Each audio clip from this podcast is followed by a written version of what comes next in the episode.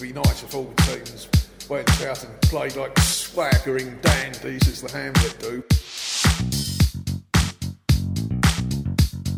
An absolute humdinger from about 25 yards. Get in. Swaggering dandies. An absolute humdinger. Hello and welcome to Forward the Hamlet. Uh, ben here, as usual. Uh, in future episodes, we'll have a, a nice, all encompassing intro from myself, Danny, and Hugo. For now, it's a bit of a DIY job, I'm afraid. Um, before we head into this episode, which is the first part of uh, Danny Mills on racial profiling, I wanted to include some audio from a video that Danny shared with Hugo and I um, over the weekend. And in this video, which was posted on Twitter, um, essentially a young black guy has been pulled over in his new Mercedes and he's being held by the side of the road by a group of police officers. And his friend is filming the, uh, the incident. And it basically turns out that this guy has been pulled over because the police suspect that he might be in possession of drugs. Um, now, towards the end of this clip, his friend who is filming asks a question which pretty much sums up what we're going to cover in these two episodes with Danny. Um, just to give you a, a brief overview before you listen to the audio, which I'll play in full. Um, they accuse him uh, of being in possession of drugs because he has a pot of Vaseline in the car. And apparently, Vaseline is used to hide drugs uh, in someone's rectum, um, which is known. Uh, but then, towards the end of the clip, uh, the friend who is filming asks a question which they have no answer to and was the perfect question to ask. Um, so, here is the audio. Uh, after this, we will go into the chat with Danny, but listen to this.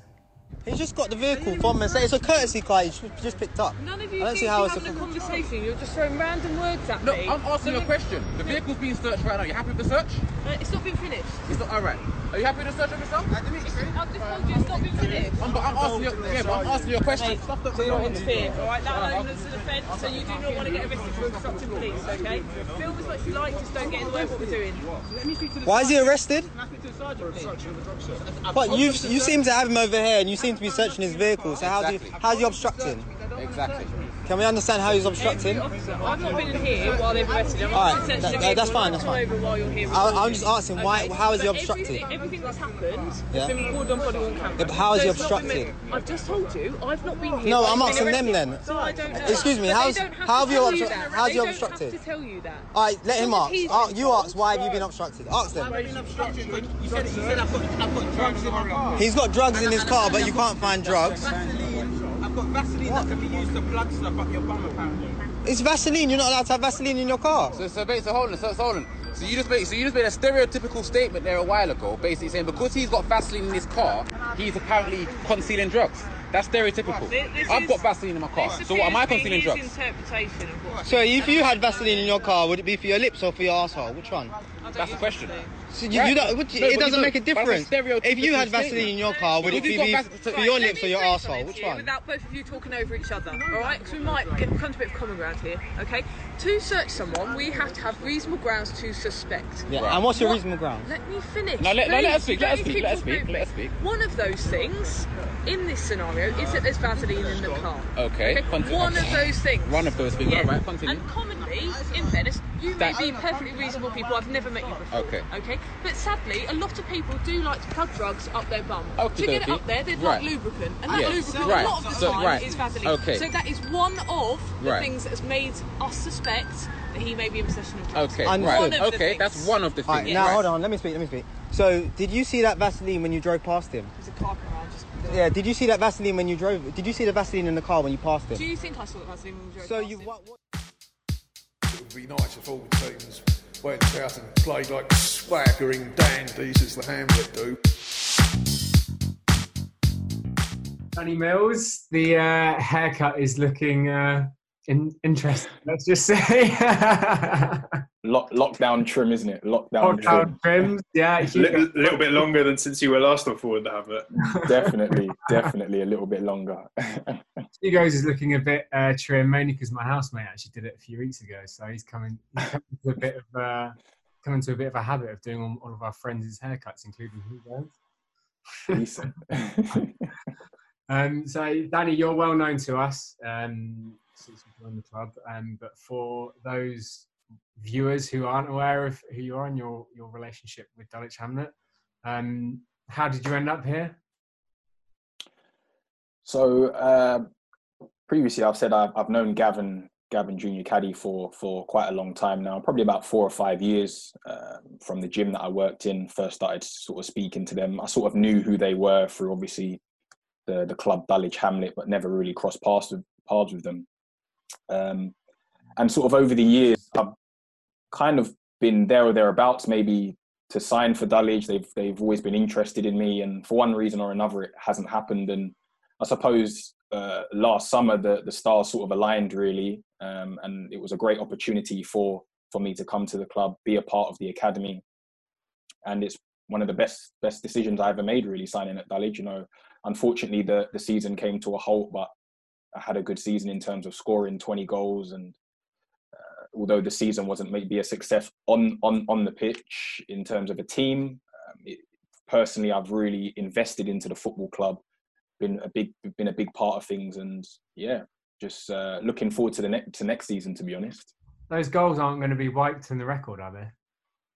well we'll find out probably in the next few days we'll find out if they're going to null and void it or they'll do the points per game i think uh, the the solution should be this week but either way you know you can't uh, you know I, i've enjoyed the season yeah, you can't deny you those goals. They happen. yeah Um, are you a South London boy? Did you grow up in South London? i grew up in south london so um, i was uh, born in uh, croydon mayday hospital and um, went to sort of primary school in in purley actually and then moved when I was a bit younger to Thornton Heath, and that's where I pretty much I, I lived for, for the majority of my life until I till I moved to, to Kent, where I am now. Um, so yeah, South London, born and raised, and yeah, loved it. Loved living, loved living in London. Um, and you know, this is this is why we're here. We want to we want to speak to you about your experiences um, growing up as as a black man in the UK, particularly in London. Um, I know you've got a few experiences which you want to kind of talk through with us today, just to shine a light on on growing up um, in London. Did you want to kick us off with the first one, maybe? Yeah. Um, so like I said, I, I went to, to primary school in Purley. So my primary school was a, a predominantly white primary school. So I was probably one of two, three uh, black children in my year group. There wasn't many in the school. But I suppose as a child, you don't really see color. So I never, I never really thought I'm black, they're white, or or anything like that. It was just growing up in in in, in school, and I and I and I, and I loved school. To be fair, you know, it was a, I had a great time. I never, like I said, I never saw saw color or anything like that. I never thought I was different to anyone. Um, and the first time I probably really noticed or you know saw myself as not different, but slightly maybe different to the other the other kids was when we had another another black guy uh, joined out i think in year four or five. And i got that feeling of like oh wow like you know someone else is here and you kind of feel like i want to make him feel welcome and and everything like that. Um but but even so like i said i never really it never nothing really sort of uh, affect, affected me there and i was welcomed with open open arms. In terms of my my first experience of when i noticed that potentially uh, black people are treated differently i was only about 12 i was about 11 or 12 and i was living in thornton heath at the time so we had moved by then. We'd moved to thornton heath. Um, and i was in quite a diverse secondary school. I went to, to secondary school in mitcham so the school was was really diverse and and there was a lot of sort of black asian children there so i was about 12 and me and my mum we just went to the shop down the road from from where we lived and um she was just buying some some small bits and pieces that we were going to take home. And she said to me, oh, "I want you to just uh, buy a few few other things and pay and and come out." So she wanted to give me a bit of experience handling money and just trying to give me a bit of independence, which was pretty cool. So I found this quite exciting. I was like, "Yes, I mean." Sort of on my own, I can pay things, work out the change, etc. So I remember it was maybe a drink and a couple of maybe a loaf of bread, eggs, or something like that. Very simple items. And I got to the counter, and I was was I put the items on the counter. Was ready to pay, and um, the, the the the shopping assistant, um, which was uh, an Asian guy, he was the the guy that was was serving me. He must have turned around for about three to four seconds. It couldn't have been any longer than that, to be fair. It was literally took my money, was putting it in the cash, ready to give my change. And when he turned back to me, he looked at, I think it was like, uh, you know, the the lollipop stands. There was a lollipop stand there, and he said to me, and he accused me of stealing a lollipop, and it was so random. It, I, I was just waiting for my change and ready to go, and he said, "Oh, put it back." That's what he said. He said, "Put it back." So I'm like, "Put what back?" you know, I haven't, you know, I haven't done anything wrong. And he said, no, you've stolen a lolly. You've stolen a lolly. I know you have. And this was quite a shock to the system because I'm quite young and no one's ever accused me of stealing before. And I didn't really know what to do and how to approach the situation. So I said to, I said to him, look, I'm, I haven't stolen anything. I can promise you that I haven't stolen anything. You can check my pockets. Like I haven't, I haven't got anything and he said, "Oh, just get out, get out, just leave." So I took the items and he told me, and, and I left. And I'm not necessarily accusing this man of racism. That's not what I'm. I wouldn't want to say point blank that that man was racist, but it was the first time that I identified that. you know what? I might be. I'm being treated for a certain reason here, because why I didn't understand why I was being accused of stealing. I didn't understand why me type thing. Um, and when I left, I didn't really associate it with the, with color or anything like that. And it was probably only when I sort of, you know, I got home, I'd, I'd let it marinate and let it sit with me that maybe maybe every time I go into a shop now, I'm going to be accused of stealing. Maybe every time I go go somewhere, people are going to look at me a certain way. I started questioning myself: Do I look suspicious? Bearing in mind, I'm 11 12 years old i don't think i don't know how you can really look too suspicious at, at, at that age really um, but i was a child. So it was it was a shock like i said. And like i said i, I started questioning myself and, and was really quite nervous and anxious every time i went into a shop after that. Because i thought to myself i didn't ever put my hands in my pocket after that. Uh, every time i was at the counter i made sure that i was visually not stealing, if that makes sense. Like I wanted to really overdo it, really, like not stealing, hands here, etc. Um, and that was really my first experience, really, uh, in in in the sense where I thought maybe this is racial profiling. Not that I knew what that word meant, that term meant at the time, but now looking back, I certainly believe that it was. So that was really the first instance of you kind of recognizing the fact that this was having a big impact on how you led your day to day life. 100%. And I was only 12 years old. And, you know, at, at, that point, I was probably in year seven. So I was walking to school on my own. I was doing, a, you know, I had a, a, quite a bit of independence now. I was doing quite a lot. So it certainly made me feel, like I said, it made me feel anxious about going into any shop, really. Um, and because what if what if next time he doesn't ask me to leave or what if next time he calls the police what if the police then take his side then what? So you start all these things start going through your head. Um, and you know luckily after that period i didn't really have any sort of experiences like that particular one. But certainly for a long time after that i, I didn't feel comfortable going into going into a shop. Did you speak to your mum about it?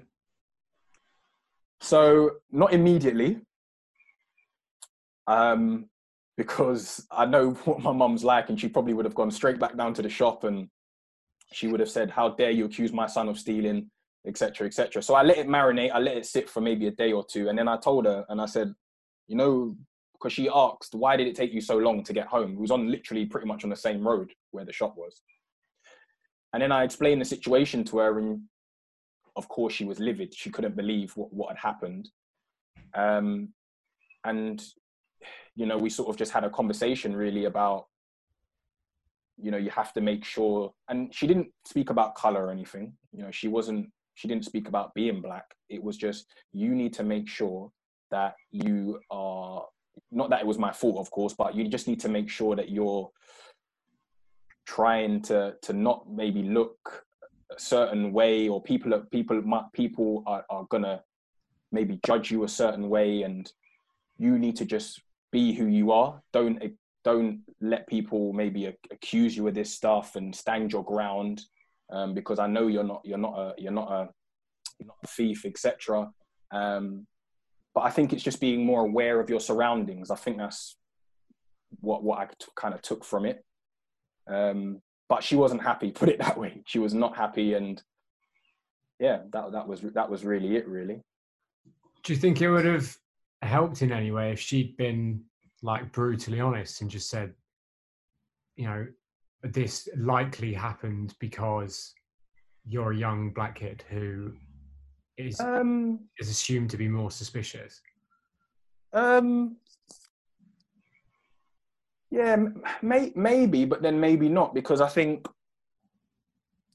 I'd already got that anxiety from going into a shop, regardless of whether it was because I was black or not, if that makes sense.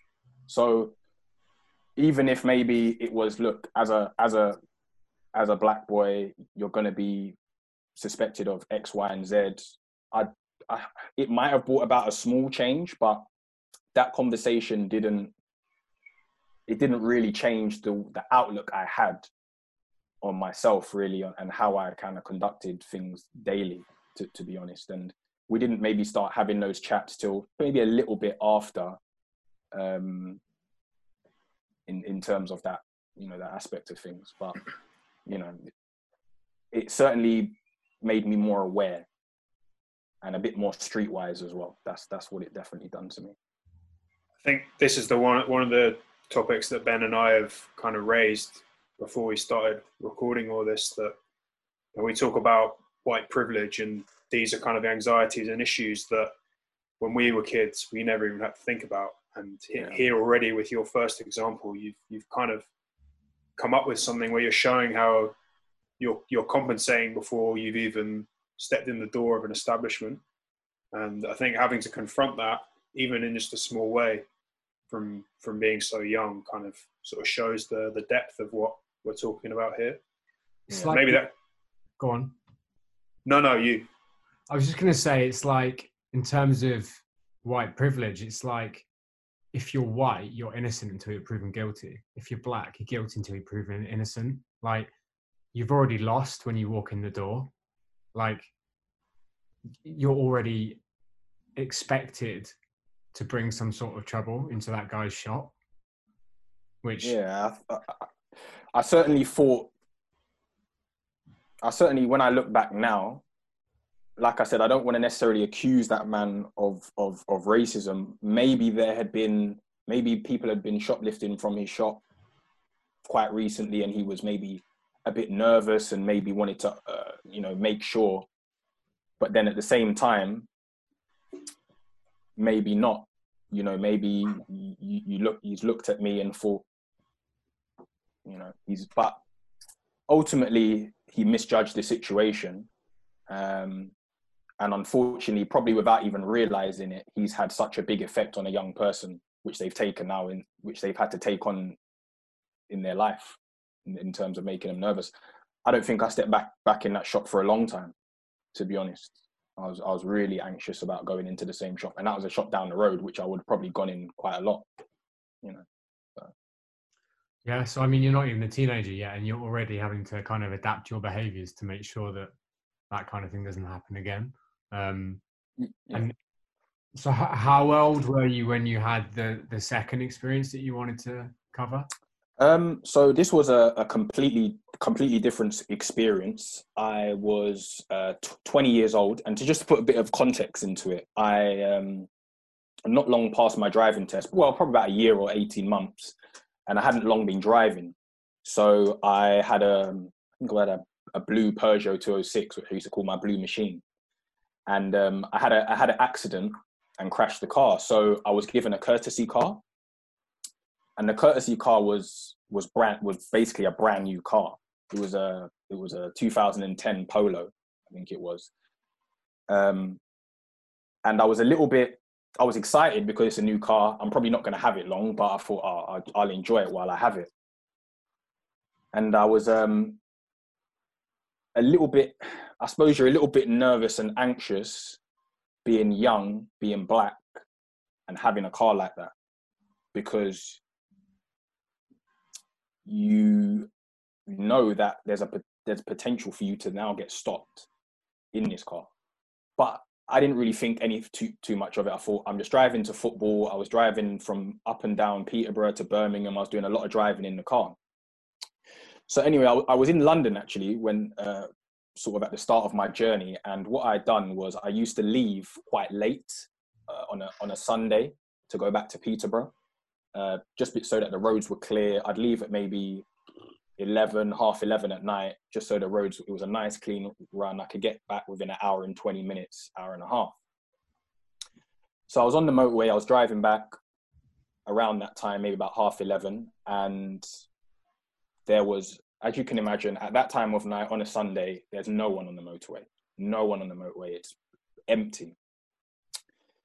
And I was you know, I used to take my time, wasn't driving fast, maybe 65 miles an hour, between 65 and 70, just to just to get back in good time. And I noticed when I was on the motorway, I was on, I was probably in the middle lane to start off with, and a police car overtook me. So they overtook me, and I remember them looking in the car. So they looked in the car and, and, and saw me, and they just drove past me.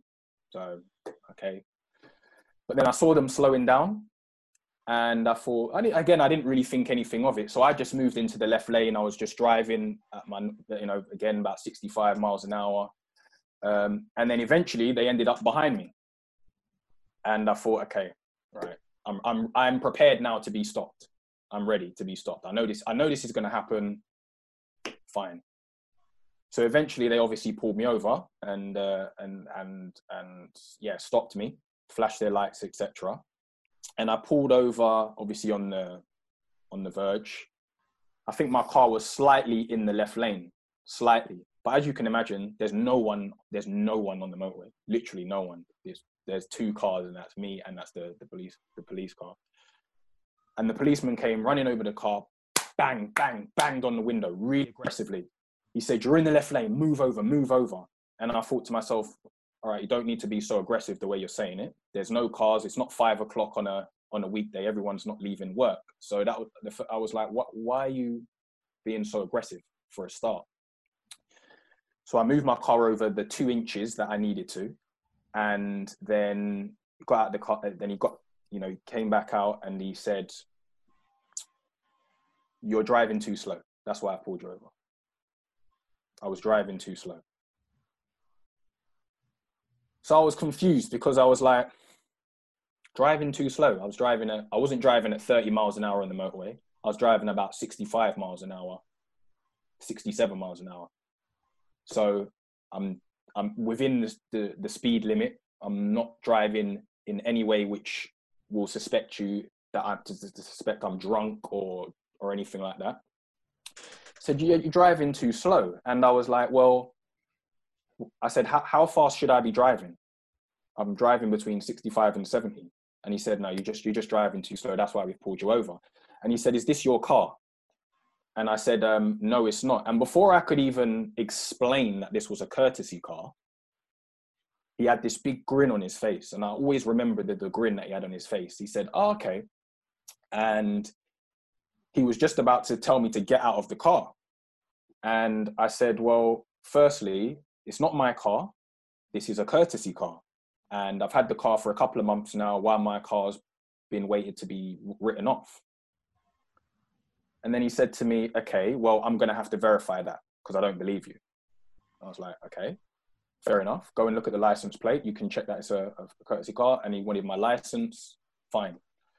So I gave him my license. He checked the car, came back, and he said, "How long? Of, how long did you say you've had it?" And I said, "About a couple of months." Um, and he goes, "Okay. Um, how long do you think you're going to have it?" And I said, how, I, how, I don't know how long I'm going to have the car for, but this that's what that's that's how I've had it for two months basically. Um, and he said, "Well, this car is registered in London. Why are you here?" And I'm probably I was probably about I was on the motorway, so I was probably around the Cambridge area. So he couldn't understand why I was here, and I said, "Well, I live in Peterborough at the moment." Eventually, after he finished questioning me, and I said, "Did you did you find out that it was a courtesy car?" He didn't answer me. He just said, "Fine, you can go." And I came away from that experience again, definitely believing that I was in a situation where I was pulled over, probably because of the color of my skin. That's what I honestly believe. The reason why I thought that was because, firstly, they passed me before, so they saw who was in the car. And when I'm talking about the, the car being a new car, they saw that it was a new car. So they saw a young black boy driving a new car I don't know what they were thinking. I don't know what they were thinking. And again, it it made me think that when I get my new car, I'm not buying a new car. Not a new new car. I'm going to buy an old car because chances are I probably won't be stopped in an in, in an older car. Um, and again, it impacts how you now live your life. And to this day, every time I see a police car behind me, you think, well, I'm probably going to get stopped now. Not for any reason, not for not for any genuine reason, but you just believe you're just gonna you're gonna get stopped.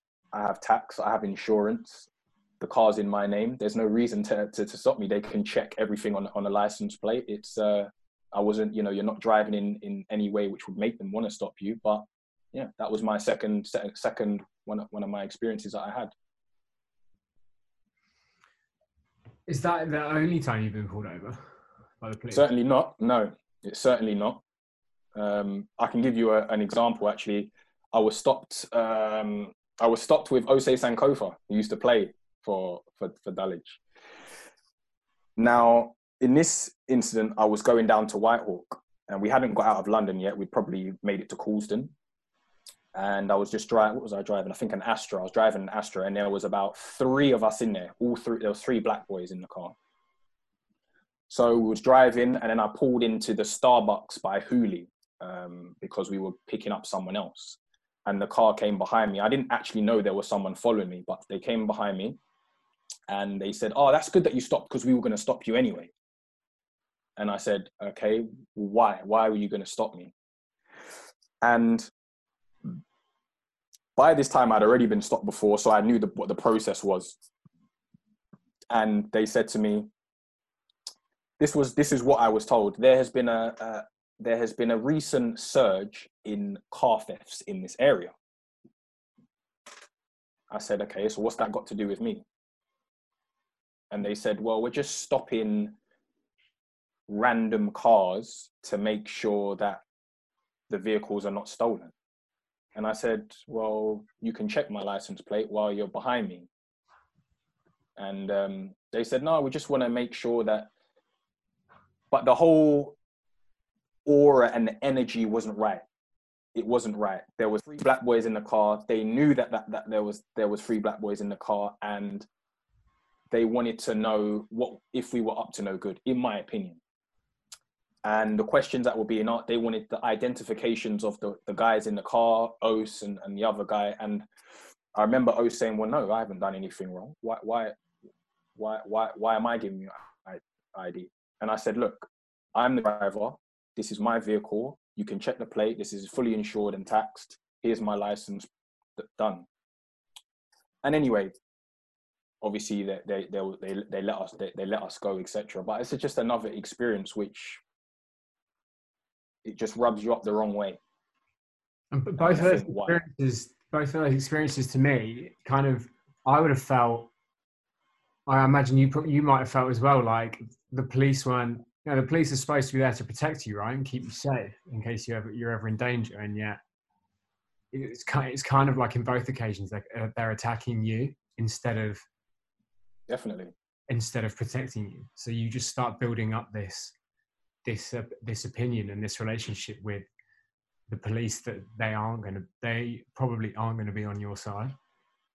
No, and I, and I think in both cases, the excuses as to why I was stopped were pretty ridiculous in the circumstances. Driving too slow on the motorway when I'm not driving any slower than 65, 67 miles an hour. And because there has been a surge in car thefts in the area. That so you could pull you could pull everyone over then for, for that excuse. Or you pull some if the car is registered as stolen, you can pull someone over, but it's not. So so yeah, that was another one ba- ba- basically just being pulled over by you know by police and um, like I said, it, it doesn't really doesn't give you full confidence in them. Put it that way. Yeah, I think uh, again it, it it plays into this idea that Ben suggested of uh, being guilty until being proven innocent. Like you're you're assumed to have done something before you're even a, given a chance to explain yourself, and you shouldn't even need to explain yourself in the first place, but you do because this is the the way that society is structured, and especially in institutions like the police. Um, I just wanted to ask you about you. You said in at the beginning of the uh, the story from Peterborough that you were sort of twenty, early twenties, and you already kind of perhaps had an idea that you know getting this new car, being a black man, uh, you know, you might be a cause for suspicion. You were aware of that. Can you remember the feeling of like moving from those being just suspicions to it actually happening to you and sort of having to take that on board personally?